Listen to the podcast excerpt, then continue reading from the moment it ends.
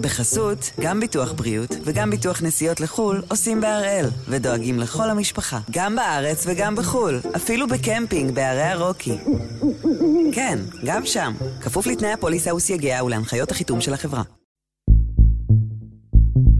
היום יום שלישי, 23 במאי, ואנחנו אחד ביום, מבית N12.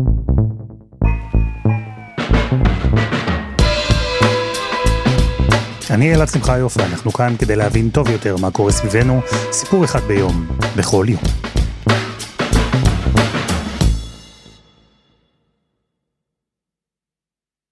בשנת 2011, שיא המחאה החברתית, אני הייתי כתב לענייני כלכלה, וקיבלתי מטלה מעניינת. אנשי חברת החדשות ציידו אותי בשישה שטרות של 200 שקלים, ושלחו אותי לשש ערים עם רשימת מטלות. היה שם למשל לקנות כרטיס כניסה לבריכה, קפה הפוך, לשטוף את האוטו, להסתפר, כל מיני מטלות יומיות כאלה, רגילות. המטרה הייתה לבדוק מתי ייגמר הכסף. ארבע שנים אחר כך החליטו בחברת החדשות לעשות את הבחינה הזו שוב, ושלחו כתבים עם שישה שטרות של 200 שקלים לאותן שש ערים עם אותה רשימת מטלות. הכסף שלהם נגמר הרבה לפני שהוא נגמר לי. כרטיסי כניסה לבריכה בבאר שבע ובקריית אתא למשל, התייקרו כמעט פי שניים. קרם הגנה התייקר ב-30 אחוז, הפלאפל ברוב הערים התייקר ביותר מ-10 אחוז. אם היו עושים את הבדיקה ההיא היום, פח, השטר היה נגמר עוד לפני שהצוות בכלל היה יוצא מהחנייה. וזו אינפלציה, אותו שטר קונה פחות. המחירים ממשיכים לעלות כל הזמן. ומי שמקבלת את כל ההודעות האלה על עוד ועוד מוצרים שמתייקרים, היא מעיין פרטי, כתבת תוכנית חיסכון. אה, זה ברמה שחזרתי עכשיו מחופשת לידה ואני יכולה להגיד לך ש... המייל שלי פשוט כבר חסום אה, לקבלת אה, מיילים על עוד ועוד התייקרות. יש עליות מחירים כמעט בכל תחום שאנחנו אה, רואים אה, בארץ, בעיקר בתחום הקמעונאות והצרכנות. אין כמעט ספק בישראל, בין אם הוא יבואן, מזון או מוצרים נלווים, ובין אם הוא יצרן אה, של מזון או מוצרים נלווים שפשוט לא הודיע על עליית מחירים והעליות הן מאוד מאוד דרמטיות החל מ-4-5 אחוזים ועד ל-20 ואפילו 25 אחוזים.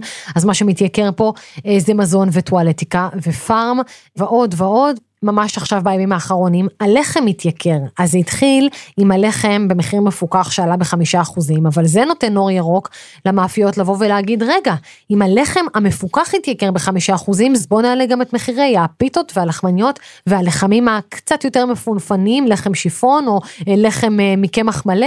אין כמעט מדף בסופר שתסתכל או תצביע עליו ולא תראה שאנחנו חווים או נחווה ב-1 ביוני עליית מחירים. תגידי, איך החברות מסבירות את עליית המחירים הזו?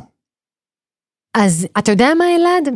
אנחנו תמיד מקבלים את אותה תגובה כמעט מכל חברה שמחליטה להעלות מחירים. החברה מעלה מחירים בגלל רקע גל עליית מחירי חומרי הגלם, האנרגיה, מחירי התפעול, כוח האדם, וגם יש עוד סיבה שהם כמעט ולא רוצים להתייחס אליה, כי הם חוששים מהפן הפוליטי, שזה עניין פיחות השקל, כלומר השקל נחלש אל מול האירו ומול הדולר, וכשהם בא, באו ועשו עסקים לפני שנה או שנתיים עם חברות, השקל היה אז במקום אחד, ועכשיו הוא במקום הרבה פחות יציב.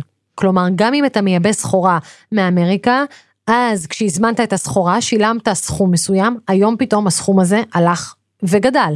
אותו דבר גם באירו, כשאתה מזמין סחורה מאירופה, אתה יודע, בסוף, כשקונים בתוך אירופה, אז הכל הרבה יותר נגיש וזה אותו מטבע.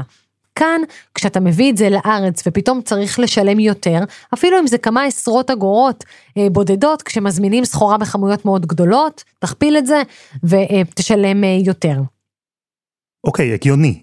אז תסבירי לי את הטענות נגד אלו שאומרים שהחברות כאילו מנצלות את עליית המחירים כדי לעלות יותר ממה שצריך?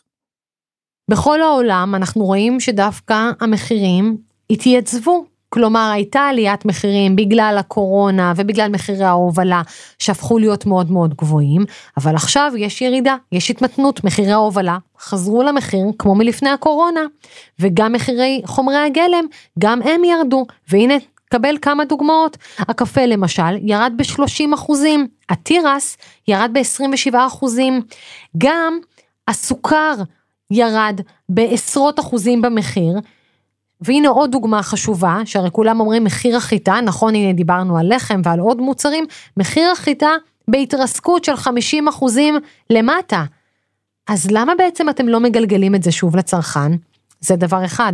דבר שני, במשך הרבה מאוד זמן מחירי חומרי הגלם היו בהתרסקות.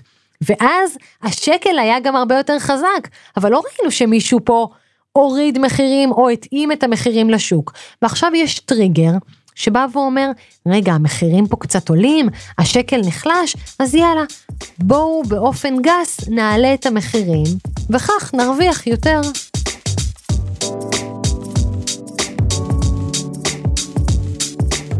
אז הפעם יש לנו שאלה. איך קורה שלמרות כל הניסיונות להיאבק באינפלציה, למרות שהריבית עלתה אתמול בפעם העשירית ברציפות ל-4% ו-75 מאיות, למרות שבעולם המחירים כבר התחילו להתייצב, איך קורה שישראל ממשיכה להתייקר? את התשובה נתחיל בלקחת צעד גדול אחורה, צעד של בערך 40 שנה. הגעתי פתאום למדינה שבאמת אתה לא מבין את המחירים. וכאשר אתה עולה למדינה, יש לך הרבה דברים לקנות. אתה צריך לקנות רהיטים, אתה צריך לקנות uh, מיטה, מקרר וכולי. אז אתה רוצה לדעת uh, כמה זה עולה שם וכמה זה עולה שם. להגר למדינה חדשה זו אף פעם לא חוויה קלה. אבל כשבשנות ה-80 נדין בודו טרכטנברג עלתה לישראל מקנדה, היא לא האמינה כמה מורכב זה יכול להיות. באמת, עד שאתה הולך מחנות לחנות, המחירים השתנו בצורה כל כך מהירה, זה היה מאוד מאוד טראומטי אה, בשביל הרבה אנשים. הנה כמה דוגמאות למחירים החדשים. לחם אחיד יעלה 81 שקלים, ליטר שמן בבקבוק פלסטיק יעלה 1,265 שקלים, ליטר חלב 235 שקלים. זאת אומרת שאין לך מושג כמה הדברים עולים לך, כמה אתה מרוויח באמת, זאת אומרת, מה תוכל לקנות עם מה שאתה מרוויח? נדין בשלב הזה כבר הייתה דוקטור נדין, היא סיימה לימודי כלכלה בהרווארד, הייתה יועצת במשרד האוצר הקנדי, אז זה לא שדבר כמו אינפלציה הפתיע אותה. ועדיין, כעולה חדשה, שחיפשה מקרר נניח בחנות אחת, ובזמן שהייתה בדרך לחנות שנייה לעשות סקר שוק, תזכרו, אנחנו בעידן שלפני האינטרנט, המחיר של המקרר כבר זינק. היא חוותה על בשרה את מה שכתבו מומחי כלכלה באלפי טקסטים וספרים. המחירים היחסים הם באיזשהו מקום האור שיש לנו במשק. ואז פתאום כשיש אינפלציה גבוהה, אתה מכבה את האור. אתה כבר לא יודע, אתה לא יודע האם זה יותר יקר בסופר הזה או בסופר הזה, כי אתה הולך, כי הזמן שזה לוקח לך מ... ללכת מא' לב', המחיר כבר השתנה.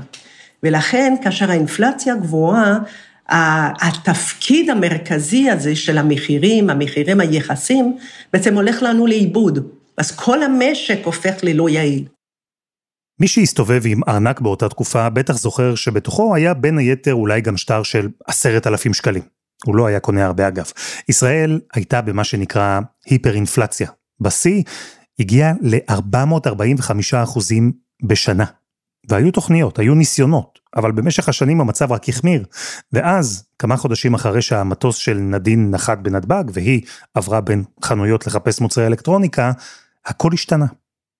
ואולי היה לי מזל שהגעתי בדיוק, אה, הייתי אומרת, חצי שנה לפני שסוף סוף הייתה תוכנית כלכלית שבדיוק כדי לרסן את הביקושים המטורפים, וצמצמו את הביקוש מהסקטור הציבורי, והעלו את הריבית בצד שני, ולכן לאט לאט אנחנו חזרנו למסלול שהוא מסלול יותר נורמלי. אז המחירים ירדו בצורה מאוד דרמטית, זה לא היה הדרגתי, זה היה ממש פתאומי, אם אתה מסתכל על הגרף הזה, אתה רואה אינפלציה בחודש, אם אני זוכרת, מאי או יוני 85, עדיין אינפלציה של מאות אחוזים, חודש אחרי זה אתה יורד לאינפלציה של 20 אחוז. ש-20 אחוז זה גם מאוד מאוד גבוה, והתהליך הזה הוא לקח עוד, הייתי אומרת, 15 שנה. את יודעת, זה כמו כל דבר, זה, זה מאוד קשה לבנות, זה מאוד הדרגתי, להרוס זה יכול להיות מאוד מהר.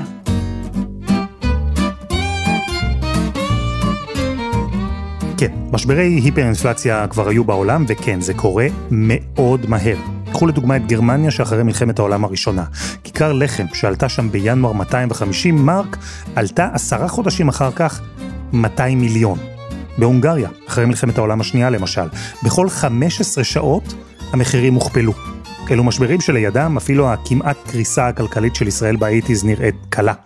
ובשנים של התמודדות עם משברים, הכלכלנים פיתחו שיטות, מתודה, להיאבק באינפלציה. סוג של ניסיון לייצר משוואה מדעית כמה שיותר מדויקת. אז קודם כל אני אתקן אותך כבר שמה. כלכלה זה קצת יותר דומה לרפואה.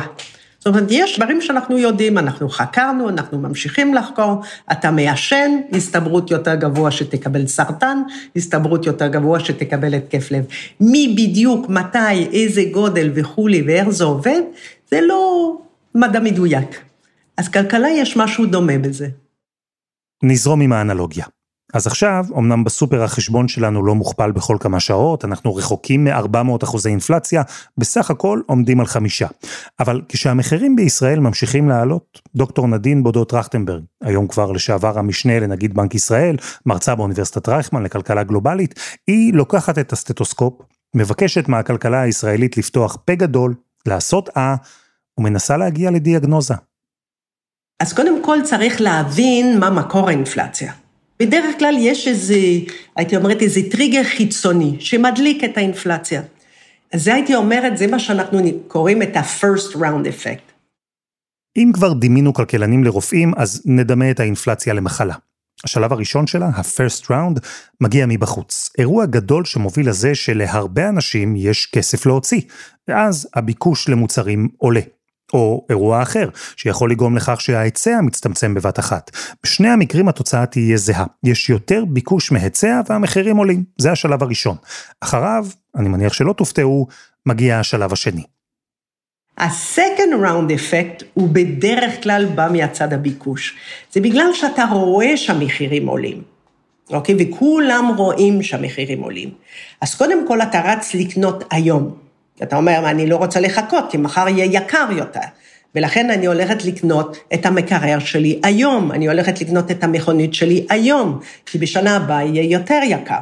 אז אתה מזרים לי עוד יותר ביקושים. הדבר השני, אתה אומר למעסיק שלך, אני רוצה עלייה בשכר, כי האינפלציה הולכת וממשיכה. אז אם יש עלייה בשכר אצל המעסיקים, אז הם יעלו מחירים. והציפיות להמשך אינפלציה הם כשלעצמם גורמים, אה, אה, גורם להמשך האינפלציה, אבל זה מה שאנחנו קוראים בדרך כלל ה-second round effect. הקטע במחלה הזו, באינפלציה ובשני השלבים שלה, הוא שהם מחזוריים. אחרי השלב הראשון, אותו אירוע חיצוני שמוביל לזה שיש יותר ביקוש מהיצע, מגיע השלב השני, שבו כדי להתמודד עם עליית המחירים, עובדים מבקשים תוספות שכר או רצים לקנות מהר לפני שיתייקר עוד. ואז שוב מגיע השלב הראשון, שוב יש יותר ביקוש מהיצע, ואז שוב מגיע השלב השני. זה מעגל שהוא באופן תיאורטי בלתי נגמר, עד ש, כמו עם כל מחלה, מטפלים בו עם תרופה ייעודית. כאשר אנחנו נכנסים לסקנד ראונד, זה הרבה בגלל הצד הביקוש. אז צריך לנסות לדכא את הביקוש הזה. זאת אומרת, אם אתה מוריד את הביקוש, או כי אתה העלית את הריבית, יכול להיות גם ברמות מאוד גבוהות, אנחנו ראינו את זה בעבר בארץ, לא רק בארץ, גם בארצות הברית. זאת אומרת, הייתה לפני 30-40 שנה, הריבית של הבנק המרכזי הגיעה ל-12 אחוז. אוקיי? והיה צריך להעלות בהרבה את הריבית פה, כדי שאנשים יפסיקו לקבל, לקחת הלוואות ויקנו. אז זה המדיניות, הייתי אומרת, הקלאסית, כדי לעצור את הציפיות האלה. הייתי אומרת, זה התיאוריה הקלאסית שלפני 40 שנה. אם תרשו לי להמשיך את האנלוגיה שבנינו כאן ולדמות את האינפלציה למחלה, אז עליית ריבית היא הזריקה שאמורה להוביל נוגדנים שיפגעו במחלה, באינפלציה, באופן ישיר. הבנק המרכזי מעלה את הריבית, הוא הופך את הכסף ליקר יותר, אנשים ועסקים ייקחו פחות הלוואות מהבנקים, ייטו יותר לחסוך בבנק, יוציאו פחות כסף, הביקוש ירד, תהיה הזדמנות להיצע להתאושש, למצב להתאזן ולמחירים להירגע. איך אמרה נדין? זו התיאוריה הקלאסית, כבר ארבעה עשורים היא שולטת. אלא שהפציינט הישראלי מתנהג בימים האלה קצת מוזר. מפציצים את הגוף שלו בהעלאות ריבית, אבל המחלה עקשנית, היא לא זזה. חולים אחרים בעולם כבר מראים סימני החלמה, אבל זה הישראלי, מצבו אפילו מחמיר. אז אחרי הדיאגנוזה שעשינו, חייבים גם פרוגנוזה. אבל קודם חסות אחת, וממש מיד חוזרים.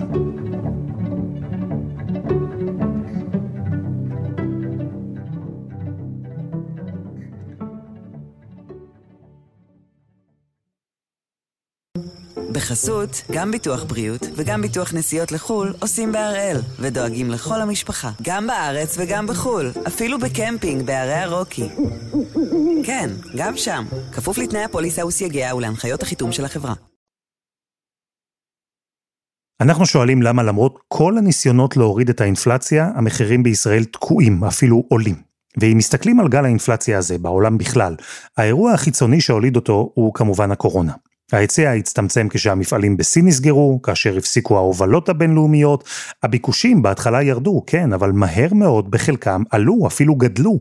לכאורה, ברור שכל זה הוא מתכון נהדר לאינפלציה, נכון?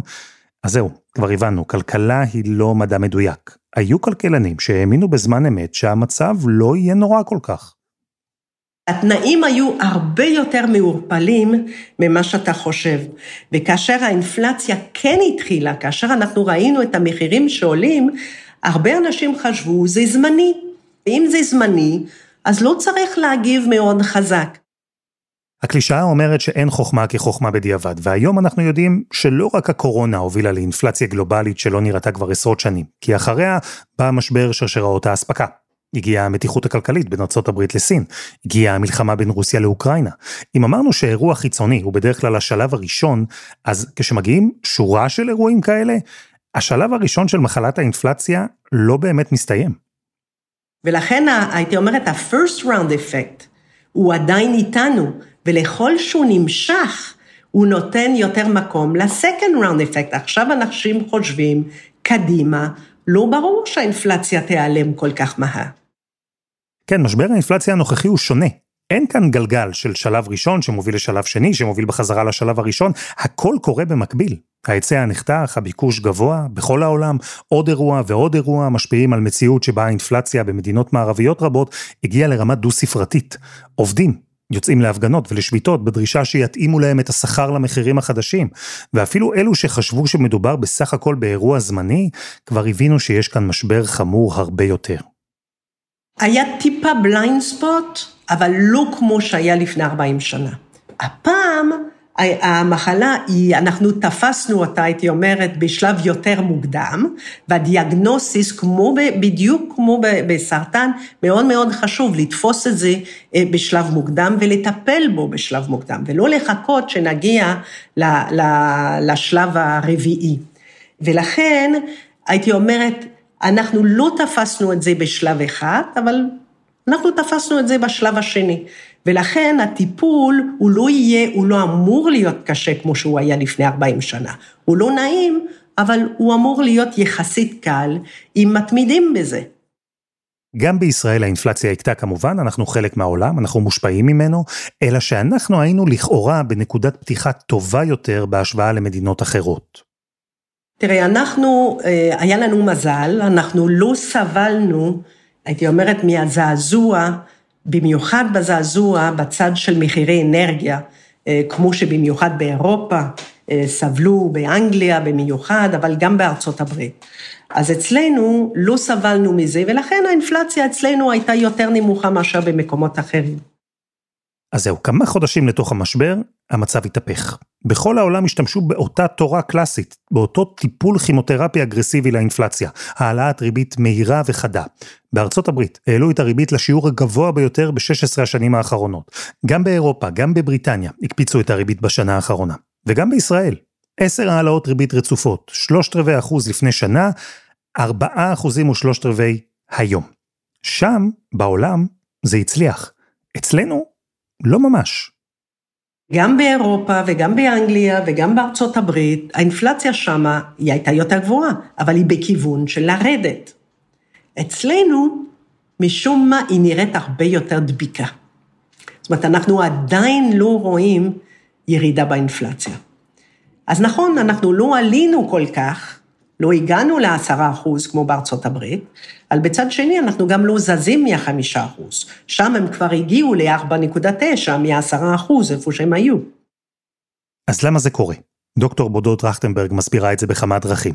חלק מהמשברים הגלובליים עדיין איתנו, והם משפיעים על ישראל כמו על כל מדינה אחרת. אבל יש סיבות פנים-ישראליות שמשפיעות גם כן על מה שקורה. מרכיב לא קטן של האינפלציה הוא מחירי דיור. ולא המחירים של הבתים, אלא מחירי שכירות. ופה מה שאנחנו רואים על הדביקות באינפלציה, זה שבעצם לא כל כך טיפלנו באספקה של הדיור, ואנחנו ראינו קיפאון בין היתר, כי במשך שנים, אם אתה זוכר, לא הייתה ממש ממשלה מתפקדת, היינו בבחירות ושוב בחירות ושוב בחירות, ולכן עכשיו אנחנו נמצאים במצב שהיצע, הגדלת היצע לא הייתה מספיקה, והביקוש לדיור נמצא, כי יש לנו גידול באוכלוסייה, ועכשיו זה מרכיב מאוד רציני של עליות מחירים. נגיד בנק ישראל, כשהעלה אתמול את הריבית שוב, אמר שבלי העלאות הריבית האחרונות, ישראל כבר הייתה בקצב אינפלציה דו-ספרתי. וכן, אנחנו מתמקדים כאן בעובדה שהאינפלציה בישראל לא יורדת. ברור שהמצב היה יכול להיות גרוע יותר. אבל עוד סיבה אחת שישראל אולי נתקעת במקום, היא שאומנם התחלנו בנקודה טובה יותר מבחינת מחירי האנרגיה בהשוואה לעולם. אבל במקומות אחרים ישראל התחילה בנקודת פתיחה גרועה יותר. למשל מצב התחרות במשק. אז להפיל עכשיו פטיש כבד של העלאת ריבית כמו שעושים באירופה או בארצות הברית בשוק שהוא פחות תחרותי כמו אצלנו, זה כנראה לא מספיק. בסופו של דבר הפטיש עובד, אבל הייתה, לכל שיש לך שוק יותר תחרותי יותר, אתה צריך פטיש יותר קטנה כדי לקבל את זה. אם השוק הוא פחות תחרותי, אתה צריך פטיש יותר גדול פשוט, והמכה יותר גדולה. אז זה עוד סיבה שאתה רוצה משק שמתפקד טוב, תחרותי, כדי גם לאפשר לתקן אותו במחיר יחסית נמוך. ובתוך משק לא תחרותי, ושמענו את הטענה הזו מקודם, יותר קל להעלות מחירים מעבר למה שצריך. אבל זה לא אומר שכל ספק שמעלה מחירים, הוא עושה את זה בגלל שהוא רוצה רווח יותר גבוה. הם גם סופגים בכל זאת, גם חלק גדול מהספקים הם גם סופגים עליית מחירים. זאת אומרת, אם אתה מסתכל בכל התעשיית, תחשוב, תעשיית המסעדות, שאין להם עובדים, הם צריכים להעלות את השכר של העובדים, שבצד אחד אני חושבת שזה מאוד מבורך, בצד שני, אי אפשר לצפות שהמסעדנים יוכלו להמשיך לספק לנו את הארוחות באותו מחיר ממה שראינו לפני שלוש שנים. ועוד דבר, ודיברנו על זה כאן בהקשרים אחרים, יש משברים שחשוב לא רק לטפל בהם, אלא גם שיראו שמטפלים בהם, שחשוב להציג בהם חזית אחידה, תוכנית מסודרת, צעדים ברורים. דוקטור בודות טרכטנברג אומרת שהממשלה בישראל, בכל מה שקשור לאינפלציה, לא עושה את זה, אפילו להפך. אני, כשאני מסתכלת קדימה, אז יש לי חששות. עכשיו אנחנו בדיוני תקציב, אני לא רוצה להיכנס פה לתקציב עצמו, אבל אם מסתכלים על המסגרת של התקציב, אה, אנחנו הולכים להוציא הרבה כסף בתקופה שכולם מצפים להאטה כלכלית, להאטה יותר משמעותית ממה שחשבו, בין היתר בגלל מה שקורה בעולם, ולכן ההכנסות של הממשלה יהיו יותר נמוכות. זאת אומרת, יהיה לי פה, בפן השני, יהיה לי בצד אחד בנק מרכזי שמנסה לעצור את תופעת האינפלציה, אבל יש לי ממשלה שדווקא נותנת, אה, נותנת קצת רוח גבי לאינפלציה. ולכן אני חושבת שהעודף ביקוש על ההיצע ימשיך ללוות אותנו זמן רב. את יודעת, זה תלוי כמובן גם במדיניות הכלכלית, אבל במדיניות שאני רואה כרגע, אני לא רואה את האינפלציה הולכת ודוחכת וחוזרת לשני אחוז, כמו שראינו לא מזמן. אתה צריך איזה מאמץ מרוכז, ובינתיים אני לא רואה מאמץ מרוכז. מעיין, אז אנחנו יודעים שבתקציב החדש יש אוכלוסיות שיקבלו עוד קצבאות, יקבלו תלושי מזון, יקבלו תקציבים גדולים. זה לא מסתדר עם הורדת הביקושים ומאבק באינפלציה. אבל מה הממשלה כן מנסה לעשות כדי אה, להוביל, גם אם לא לירידה של מחירים, לפחות לעצירה של העליות? אז זהו, שהיו בהתחלה הרבה יוזמות שבאו ואמרו, אולי נגביל את כוחם של יבואנים, אולי נפתח את השוק בצורה אה, הרבה יותר אה, מסיבית, אבל אחרי זה אנחנו רואים שעובר התקציב ושום דבר רציני לא נכנס לתוך זה. אז שר האוצר בימים האחרונים בא ואומר, אני רוצה להקים ועדה ציבורית שתבחן איך פותחים את השוק והופכים אותו לפחות ריכוזי. שר הכלכלה ניר ברקת בא ואומר, אני הולך לבקש דוחות מחברות בין אם פרטיות ובין אם ציבוריות כדי לראות האם באמת יש הצדקה לעליית המחירים, אבל אותן חברות יושבות ופשוט צוחקות על ההצעה של השניים האלה. מצד אחד, יש חברות שמוזמנות לכל מיני דיונים על יוקר המחיה, הן אפילו לא מגיעות, הנציגים לא מגיעים ולא מוסרים שום דין וחשבון לחברי הכנסת. מצד שני, היוזמה של ניר ברקת, חברות פרטיות באות ואומרות, סליחה, אני חברה פרטית, הרי אתם אומרים שהשוק פתוח ואתם רוצים לפתוח עוד את השוק, אז אם אני חברה פרטית, למה אני צריך לבוא ולתת דין וחשבון? אם אלעד שמחיוף רוצה לקנות את המוצר שלי, הוא מוזמן, ואם הוא לא רוצה ויקר לו, אז שלא יקנה. אבל כל עוד אנחנו חברה פרטית והשוק פתוח, אין שום סיבה שנתחיל לספר לעם ישראל כמה הרווחנו או כמה לא הרווחנו בשנה האחרונה.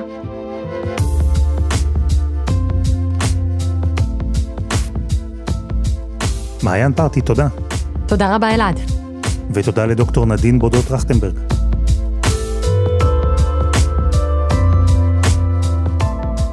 וזה היה אחד ביום של N12.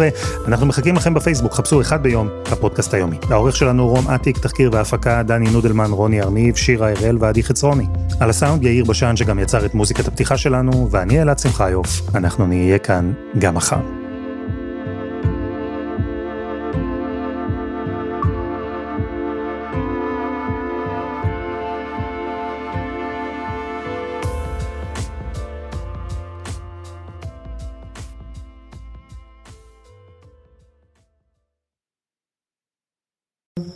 בחסות, גם ביטוח בריאות וגם ביטוח נסיעות לחו"ל עושים בהראל, ודואגים לכל המשפחה, גם בארץ וגם בחו"ל, אפילו בקמפינג בערי הרוקי. כן, גם שם, כפוף לתנאי הפוליסה וסייגיה ולהנחיות החיתום של החברה.